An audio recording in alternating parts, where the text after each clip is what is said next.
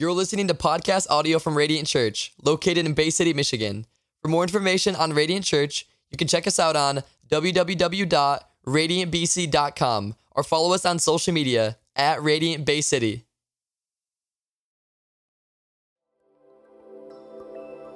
Well, good morning, Radiant Church. Hey, if you are new with us, again, thank you for making Radiant a part of your weekend. My name is Marco. I'm the lead pastor here at Radiant. Before we get into our message, I want to highlight and celebrate um, something really, really cool with our kids' ministry here at Radiant. So, most of you know that we've been in the middle of this Heart for the House campaign. We're raising money for uh, a new roof and uh, several other projects here in our local body. And our kids' ministry have participated as well, and they've been in a series themselves entitled Be Generous, where they're learning about God's generosity towards us and how we can extend that generosity towards others, including our church. And so they have done all kinds of projects and whatnot, and they have raised money themselves to give towards the kingdom of God. And I am so proud to say that they have raised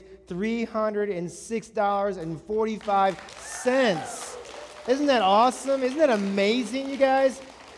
So uh, we love our kids, and I just love our teachers for encouraging generosity. And we're so grateful, of course, for Sarah Schaefer and her leadership of the kids' ministry. But it's so cool that our kids are, are getting involved in this as well and learning what it means to live with an open hand at a young age. And so I just wanted to highlight that for you this morning how God is working in the midst of our kids' ministry here at Radiant. Well, today we are in part number seven of our sermon series entitled Kingdom Manifesto. Hey, we're almost done, you guys. Next week, it's over. Last week of our series, but this is part number seven. And this is a series on the Beatitudes. And the Beatitudes are found in Matthew chapter 5. They are the beginning of Jesus' Sermon on the Mount. And what we discover from these Beatitudes is that they are incredibly countercultural and counterintuitive. In fact, Jesus' vision for blessing is entirely different from the world's vision of a blessing. And we see that this sermon actually was designed for believers. But Matthew tells us, well, we'll see this in a few more moments, but Matthew tells us that the crowds had gathered around Jesus I mean, there's probably hundreds and hundreds of people that have gathered to hear Jesus' sermon. And that tells us this that tells us that Jesus was calling believers and non believers to decision alike. Both of them, he was calling to make a decision. And so this morning, we're going to dive right into our text. We're going to start in Matthew chapter 5. I'm going to invite you to grab your Bible your smartphone. If you don't have that with you, go ahead. You'll see the verses behind me. We're going to look at the first nine verses in Matthew chapter 9. By this time, you guys probably got it memorized, all right? But we're going to camp out in verse number 9 because that's our beatitude for the day. You'll find out what that is in just a second. But here's what the text tells us Matthew 5, beginning in verse 1. Now, when Jesus saw the crowds, he went up on a mountainside and he sat down. His disciples came to him and he began to teach them. He said, Blessed are the poor in spirit for theirs is the kingdom of heaven. Blessed are those who mourn, for they will be comforted. Blessed are the meek, for they will inherit the earth. Blessed are those who hunger and thirst for righteousness, for they will be filled. Blessed are the merciful, for they will be shown mercy.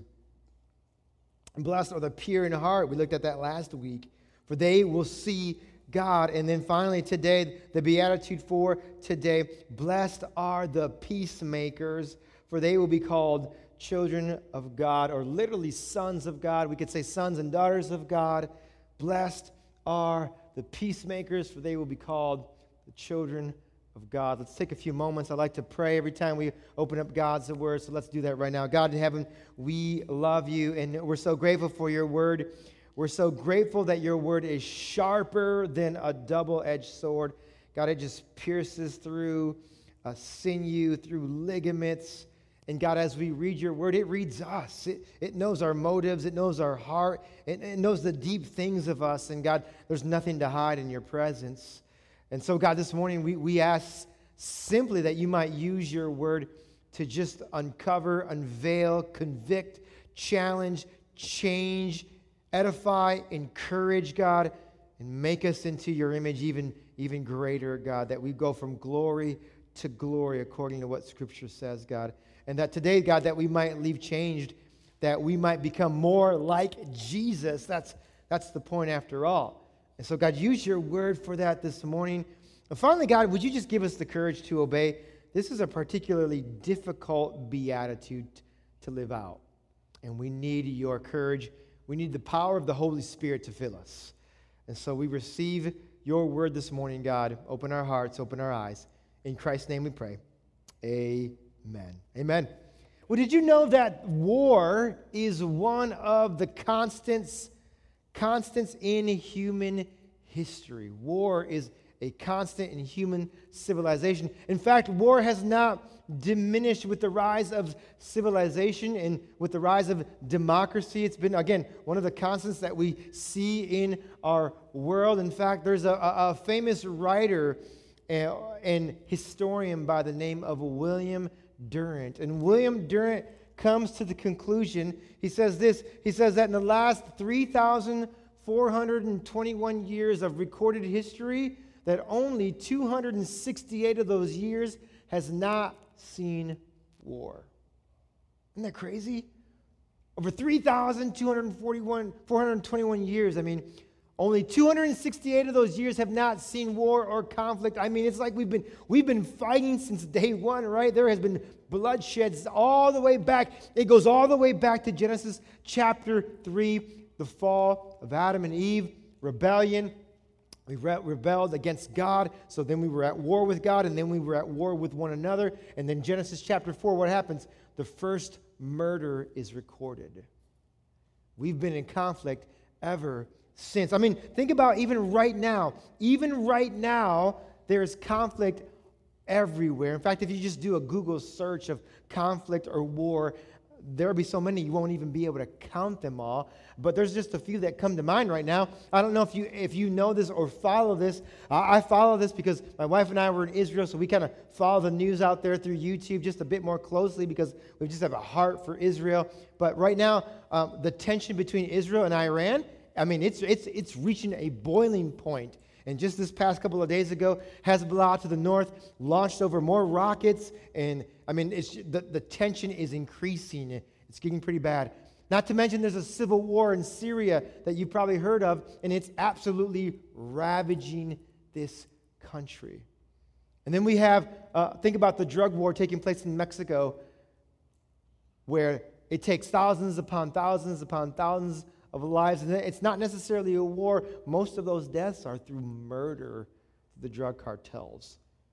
But thousands and thousands and thousands of people have lost their lives because of the violence that we see through the drug war. We've been in the middle of conflict ever since Genesis chapter 3. And this is why the heart of the message of Christianity is a message of peace. It's peace between us and God and peace between one another.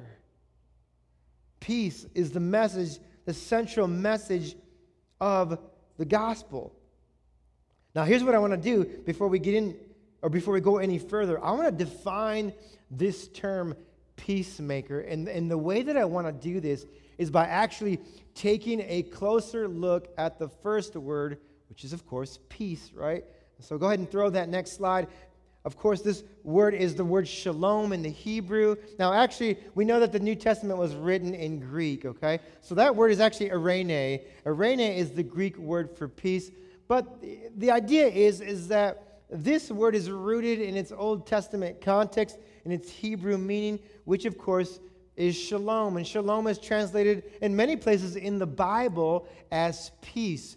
But I want to share with you that peace is a bit of a one dimensional definition of the word shalom. Actually, the word uh, shalom means more like peace, wholeness, well being, completeness, and prosperity. In fact, and there are portions in the Bible where actually the word welfare or the word prosperity is actually the same word shalom in the Old Testament. And so, what a peacemaker is a peacemaker is someone who is seeking what? Completeness, well being, wholeness in all of their relationships. That there, that there be wholeness, that there be completeness, that there be nothing lacking between us and the other party, that that would be whole, integrous, right? That is the meaning of a peacemaker, someone who's seeking out wholeness, the, rest, the, restor, the restoration of well being in all of their relationships. Now, just in case you're thinking about this, I want to make clear that a peacemaker is not someone who is just not who is just passive and non-judgmental. Okay, that's not, that's not a peacemaker. Because you might think in your head, well, okay, so a peacemaker is probably that guy who doesn't want to be involved in any conflict, who is afraid of all conflict. Hey, no, it's okay, just live and let live right. Hey, you just do you, boo boo, and it's okay. I mean, I, I don't want to get involved. I don't want to get involved in your conflict. I'm just going to sit over here. You guys can fight. I, I'm not involved in that. That is not a peacemaker. A peacemaker actually is someone who has to effectively deal with conflict, okay? A peacemaker is not someone who is afraid of conflict, and he's not, or she's not someone who is afraid of making waves. That would be the world's definition of what peace is. Because the world would say that peace is simply the lack of hostility or the absence of hostility. But the Bible rooted this, this word shalom would actually mean well being and prosperity and completeness and wholeness. There's a whole nother layer to this word. In fact, one theologian says that the word shalom means universal flourishing. What does that mean? It means flourishing between us and God, there's flourishing between us right? All of us, one another, and there's flourishing between us and creation. Universal flourishing. A peacemaker is not someone who simply says, hey, I, you know, I'm not going to get involved. I'm, I'm just going to be passive. No, no, no, right? A peacemaker instead is this it's one who speaks the truth in love with humility in order to pursue reconciliation. Okay, here it is again, one, one more time. A peacemaker is one who speaks the truth. We believe the word is truth, by the way. The truth in love with humility. We always have to do it humbly in order to pursue reconciliation. Okay? That is what a peacemaker does. The end goal for people is for people to be reconciled to one another and reconciled to God. Okay? Paul himself says that Jesus has left us with the ministry of reconciliation. That's what Paul writes in Corinthians. Now, some of you remember that during week one, I talked about this idea that the further you go into the Beatitudes, the more difficult they become, okay? The more difficult they become to what? To obey and to live out. Why? Because they build off one another. Now, we are in week seven. Now, truly, this is actually the climax of the Beatitudes because next week's Beatitude is actually not an action that we partake in, it's actually something that happens to us. We're on the receiving end. Blessed are those who are persecuted. You see, up to now, it's been every beatitude has been something that we do. Blessed are those who mourn. Blessed are the poor in spirit. And blessed are those who hunger and thirst for righteousness, right? All of these things. Blessed are the, the peacemakers. But next week is something that we're on the receiving end. So truly, a peacemaker is really at the height or the climax of these beatitudes. Uh, I, can, I just want to be honest. I think it's the toughest beatitude to obey and to live out. I'm going to explain that in just a few moments. Charles Spurgeon, uh, he was called the Prince of Preachers. He was the greatest preacher in the 1800s. I would argue one of the greatest preachers of the 1800s. Uh, he writes this about the Beatitudes and specifically about this Beatitude. He says, I have said that the Beatitudes rise but it would be quite as correct to say that they descend. For from the human point of view, they do so. Bless you. To mourn is a step below, and yet above being poor in spirit. And the peacemaker, notice what he says about the peacemaker, while the highest form of Christian will find himself often called upon to take the lowest place for the sake of peace. What is Charles Spurgeon saying here? Well, first he's saying this that the peacemaker is the highest form of Christian. And I never realized that. I want to I want to just confess to you that I have not taken seriously the beatitudes ever in my life up until now. I've simply read them and then sort of kept going. But over this series, God has really convicted me, gotten a hold of my heart. These are severe, these are intense. The point of Spurgeon, the point he's trying to make is this is that the further we get into the Beatitudes, the more we must humble ourselves, the more we must die to selfishness, the more, the more we must die to greed, the more we must set our pride aside in order to what? To obey God.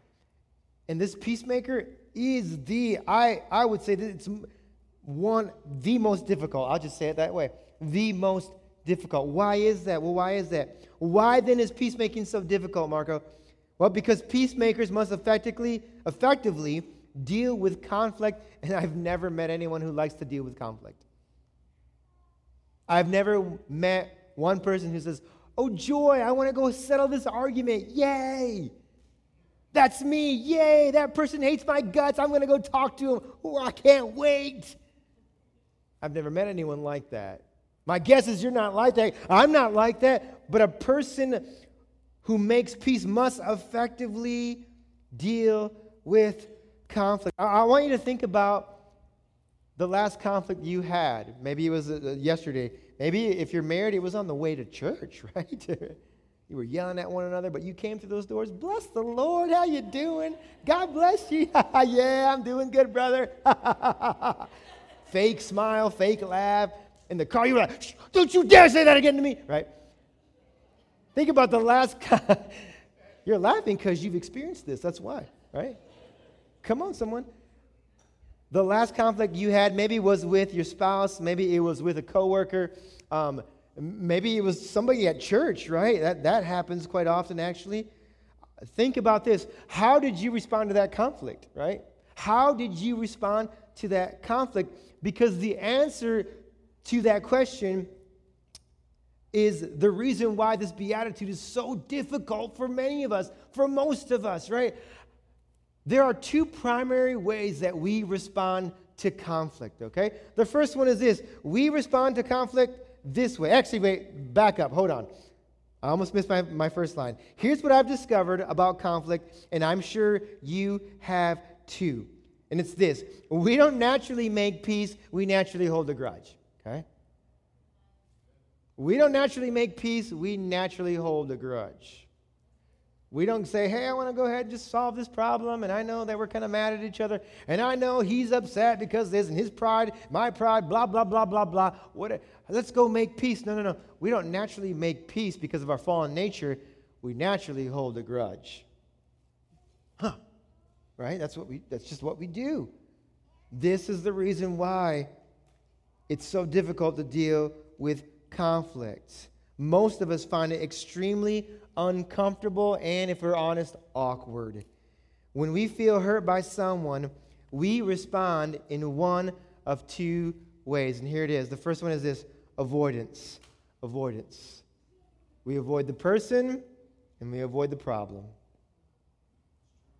Hey, have you talked to him about that thing, that, that, that thing's on your heart? No, no, no, I'm good, I'm good, I'm good, I'm good. I'm just going to well, you see him at work, yeah, but I'm going to avoid him. I'm not going to, I don't want to be around him now. So you're going to just avoid him for the rest of your life? Yeah, I'm just going to avoid him for the rest of my life, yeah. So you're never going to come back to church? No, I'm never coming back to church. Just want to avoid that. I want to avoid him, and I want to avoid that pastor guy, and I want to avoid those ushers that always say hi to me in the morning for crying out loud, and just want to avoid everybody, just right. We're so uncomfortable. Listen, with conflict that we would rather avoid than deal with it, right? Let's face it, we're all guilty of this, right? We're all guilty of this. Avoidance. That's the first way that we deal with conflict. The second way that we deal with conflict is this accusation. Accusation. When we feel like we've been sinned against, we go into a situation and we are quick to blame other people. We are quick to point the finger. Oh, but you said that. Oh, but you did this. Oh, but you, you didn't say that. You did it for her. You didn't do it for me. And we are slow to point the finger at ourselves, right? And so we go into it and we have a harsh tone and we lack we lack humility. We're full of pride. In fact, we cannot see our own faults. We're quick to point out the faults of another person, but we're not quick to point out our own faults or to own up to our own faults, which may have caused the conflict in the first place. So, what do we do? We accuse. You, you, you. No, no. Not me. No, not. I didn't do anything, right? But you. Avoidance and accusation are the two primary ways we respond to conflict. And Jesus tells us this He says, There's a third way, and it's a better way. And here it is Blessed are the peacemakers, for they will be called children of God, sons, daughters of God.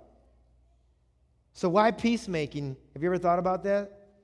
Why does Jesus call us to peace, to make peace? Like, why is this a beatitude? This is so difficult, right? It's so awkward. It's so uncomfortable to deal with, with tension, to deal with offense, because offense will come. It, Jesus says that himself. It will come, but it's so hard. Why is this a beatitude? Have you ever thought about that? Here's why I think it's a beatitude because peace is rooted in our God. He's a God of peace. Okay? And we serve the Prince of Peace. Let me show you this. Colossians 1 19 and 20. Here's what Jesus, uh, Paul writes this, but notice what Jesus does here. It says this For God was pleased to have all his fullness dwell in him. He's talking about Jesus then. Him is Jesus, right? And through him to reconcile to himself all things, whether things on earth or things in heaven. By what? By making peace. Underline that in your Bible, highlight it in your U, um, YouVersion app by making peace through his blood shed on the cross. Who's, who's making peace here? It's not a hard answer. It starts with a J. Jesus, you got it. All right, good. If, if you said Joseph, I was going to be like, whoa. Jesus. Jesus is the one making peace. Let's, let's see how he does this. Verse 21, 22. Paul says, Once you were alienated from God and were enemies in your minds because of your evil behavior. But now, Jesus has reconciled you, or God, I'm sorry, God has reconciled you by Christ's physical body through death to present you holy in His sight, without blemish and free from accusation. Notice what Paul says here. Paul says this. He's essentially saying that the human race has turned their back on God, but, but thank you that God has not turned his back on the human race.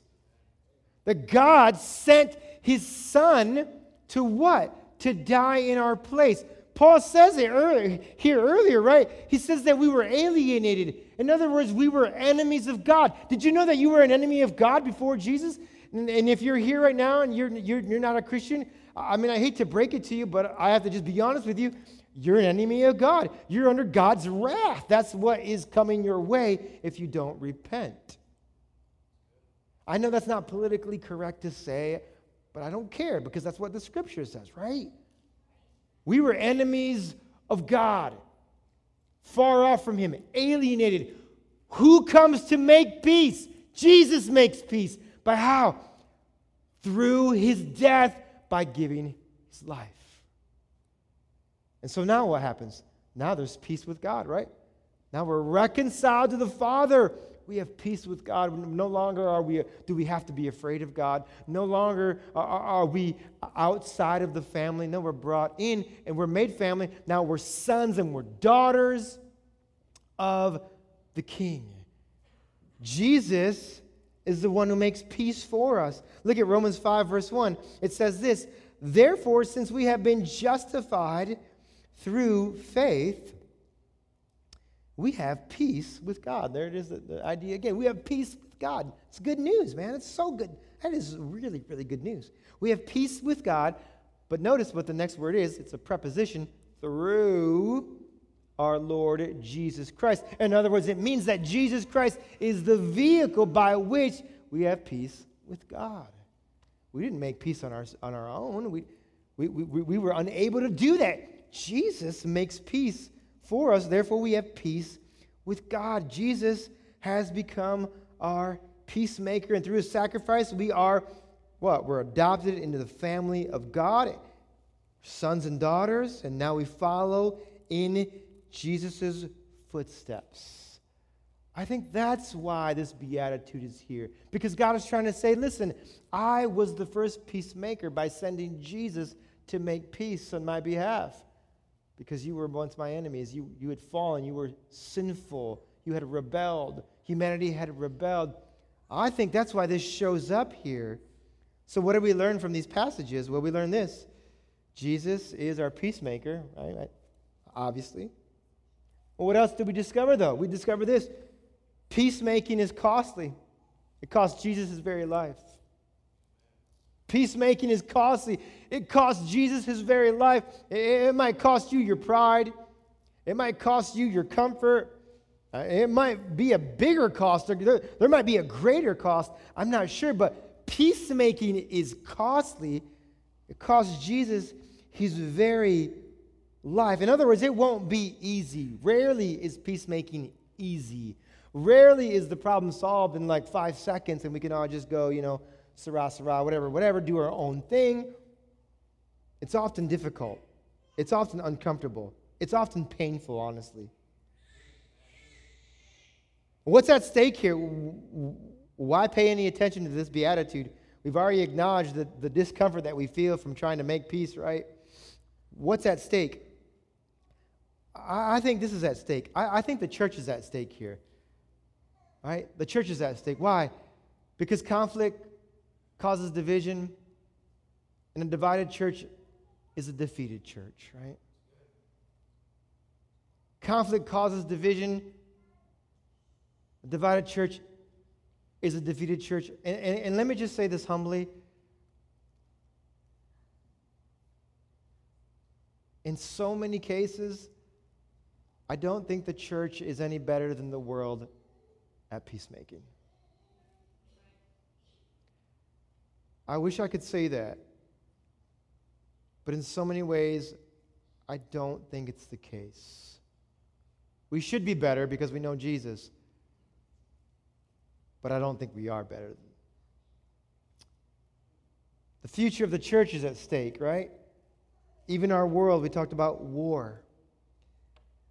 But what happens, Marco, if peace is unattainable? I think that's the next question we should answer, right? What happens if I try to go and I'm trying to work out peace, but it just doesn't happen? Well, that's a great question. I want to answer that right now because I think there are two possible scenarios here, okay?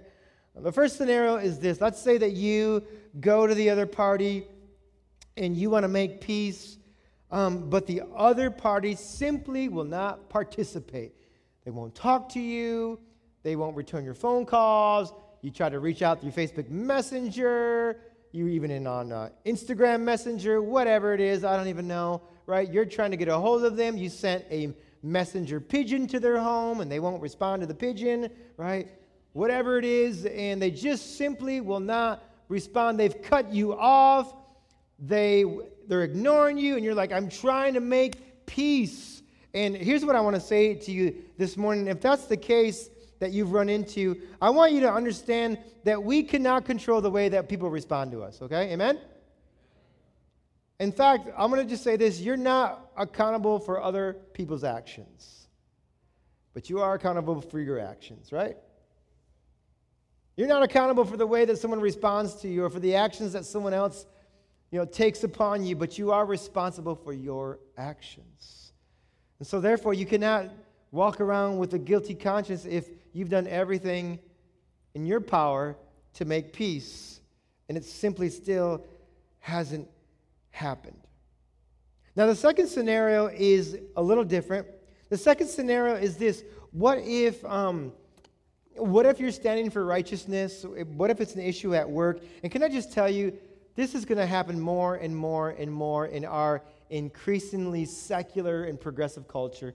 This is going to happen to many of us, unfortunately, where we stand for righteousness, where we stand for the truth, where we do what we believe is the right thing according to Scripture. And then what happens because of that? It brings animosity and hatred from other people. What if you're, you're saying to yourself, okay, listen, I'm doing the right thing. I'm trying to obey God. I'm trying to abide in His word. And, and yet there's animosity towards me, Marco. And yet people hate me. Does that mean I need to compromise my faith? Does that mean I need to, um, you know, sort of do something that would compromise my integrity? And the answer is no. The answer is no. Let me, let me read something to you. It's Romans 12, 18. Paul says this. He says this If it is possible, if it is possible, right, as far as it depends on you, live at peace with everyone. Live at peace with everyone. In other words, we must, we must love peace and, and we must work for peace and we must pray for our enemies and we must try to do good to them even though it, it hurts us. We must seek peace and we must pray for, for all the barriers to be removed between us and the other party, but we, we must never do so at the expense of our faith. We must never do so at the expense of our faith. We should never abandon our allegiance to Christ and His Word. Okay? Even if it garners hatred from other people. Because here's the idea especially in our culture today, like I said, increasingly secular, progressive culture that we live in, you are not wrong if you're doing, you're, here's what you're going to discover you're going to do what is right, you're going to abide in the truth, and what will happen is that you will have hatred from some people and you will have affirmation from others. Hatred from one group of people, affirmation from others. Does that mean I have to appease everyone? No, it doesn't. It does not. It doesn't mean you should try to say, okay, I'm going to go ahead, I'm going to be on your side now. I'm going to believe what you believe. I'm going to wave your flag now. That's not what it means, right? It means that you will have affirmation and hatred, right? That's what the word says. Here's what Jesus says. Jesus actually addresses this. Matthew chapter 10, verses 34 through 36. And this is the topic is peace here, but it's interesting. The context is what you need to know here. Notice what Jesus says. He says, Do not suppose that I've come to bring peace to the earth. You're like, wait a second, weren't we just talking about that? There's context, though. I did not come to bring peace, but a sword. He says this For I've come to turn a man against his father, a daughter against her mother, a daughter in law against her mother in law. A man's enemies will be the members of his own household. What does that mean? That means this is sometimes when you stand for truth, you'll receive hatred and animosity even within your own household. It's going to separate brothers, it's going to separate father from a son, a mother from a daughter. Right? Jesus says, listen, there will be times where you're going to be hated and the people who will hate you will be your own family members.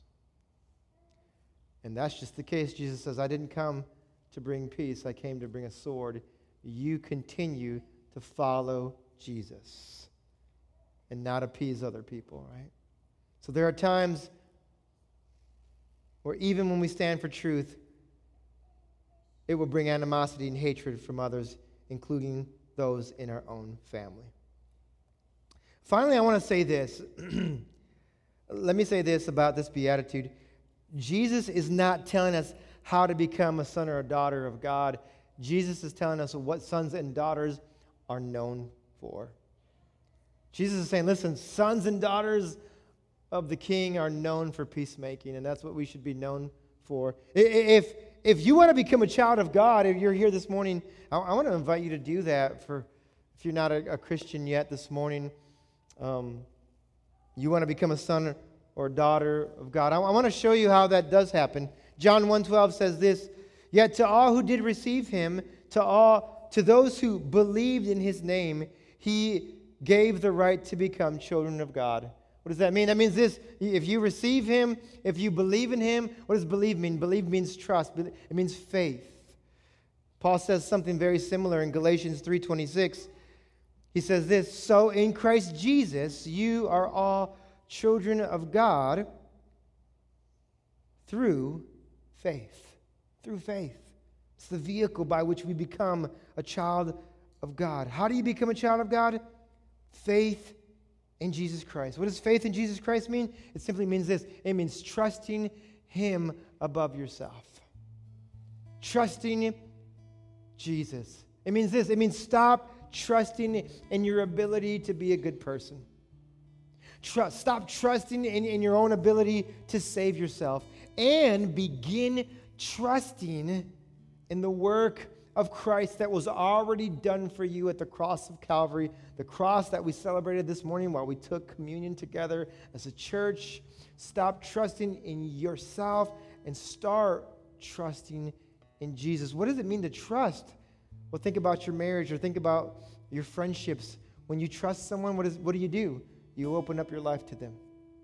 And you say, Here's my heart. Here's my everything. And so if you trust Jesus, it means God, here's, here's my all. Here's my heart. Here's my life. Here's my relationships. Here's my sexuality. Here's, here's what I believe about this. Here's, here's my, my work relationships. Here's my church life. Here's my ethics. Here's everything. God, here's all of me. Why? Because you trust Him. That's what you do with people who you trust that's what God is asking for you to do this morning. And listen, as a child of God, we're called to peace. We're called to make peace. As difficult as that might be, as awkward as that might be, as uncomfortable as that might be, we're called to be peacemakers in the middle of a culture of war, in the middle of a society full of conflict. We're called to be peacemakers. Until when? Until, until the day that the Prince of Peace returns. And Isaiah records this that he will bend our swords into plowshares. And then, then, and then there will be peace forevermore. No more war, no more bloodshed, no more accusation, no more pointing the finger, no more hatred, no more racism, no more hate, no more murder, no more violence. The Prince of Peace will finally be here. But until then, we're called to be peacemakers. And may we bring peace to our churches, to our communities our schools, places where we work. So help us, God. Let's pray.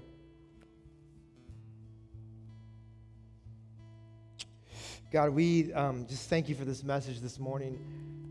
And we just realize that this is, this is impossible.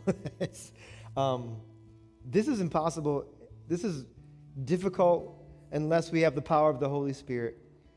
This simply will not happen, God. Most of us avoid, most of us run away from conflict. Most of us would, would rather just say, I don't want to see him for the rest of my life. I'm never going to see her again. I'm never coming back. I don't want to deal with it. Most of us are more comfortable with just avoiding it. God, but I pray that you might um, just fill us with your Holy Spirit. Most of us are more comfortable with accusing other people, God. That comes naturally. We'd rather hold a grudge than make peace. And so, Holy Spirit, we call upon your power this morning. And may, God, may we bring the shalom of God into our churches. May we bring shalom into the places where we work. And, and may we bring shalom into our schools. God, may we bring the, the shalom of God into our communities but the power of the Holy Spirit. And yet, God, we know that there will be times when we'll bring peace or we'll attempt to bring peace and we'll be hated. And there'll be animosity, God. And in that time, would you allow us to stand strong? Would you give us courage, God, in the middle of a culture that is against our faith, God, in so many ways? Give us the courage we'll need to stand in that day, God. Until the Prince of Peace returns and rules and reigns. And he bends our swords into plowshares. And the peace of God will rule and reign in the new heavens and the new earth. Until that day, God, so help us to be peacemakers. In Jesus' name.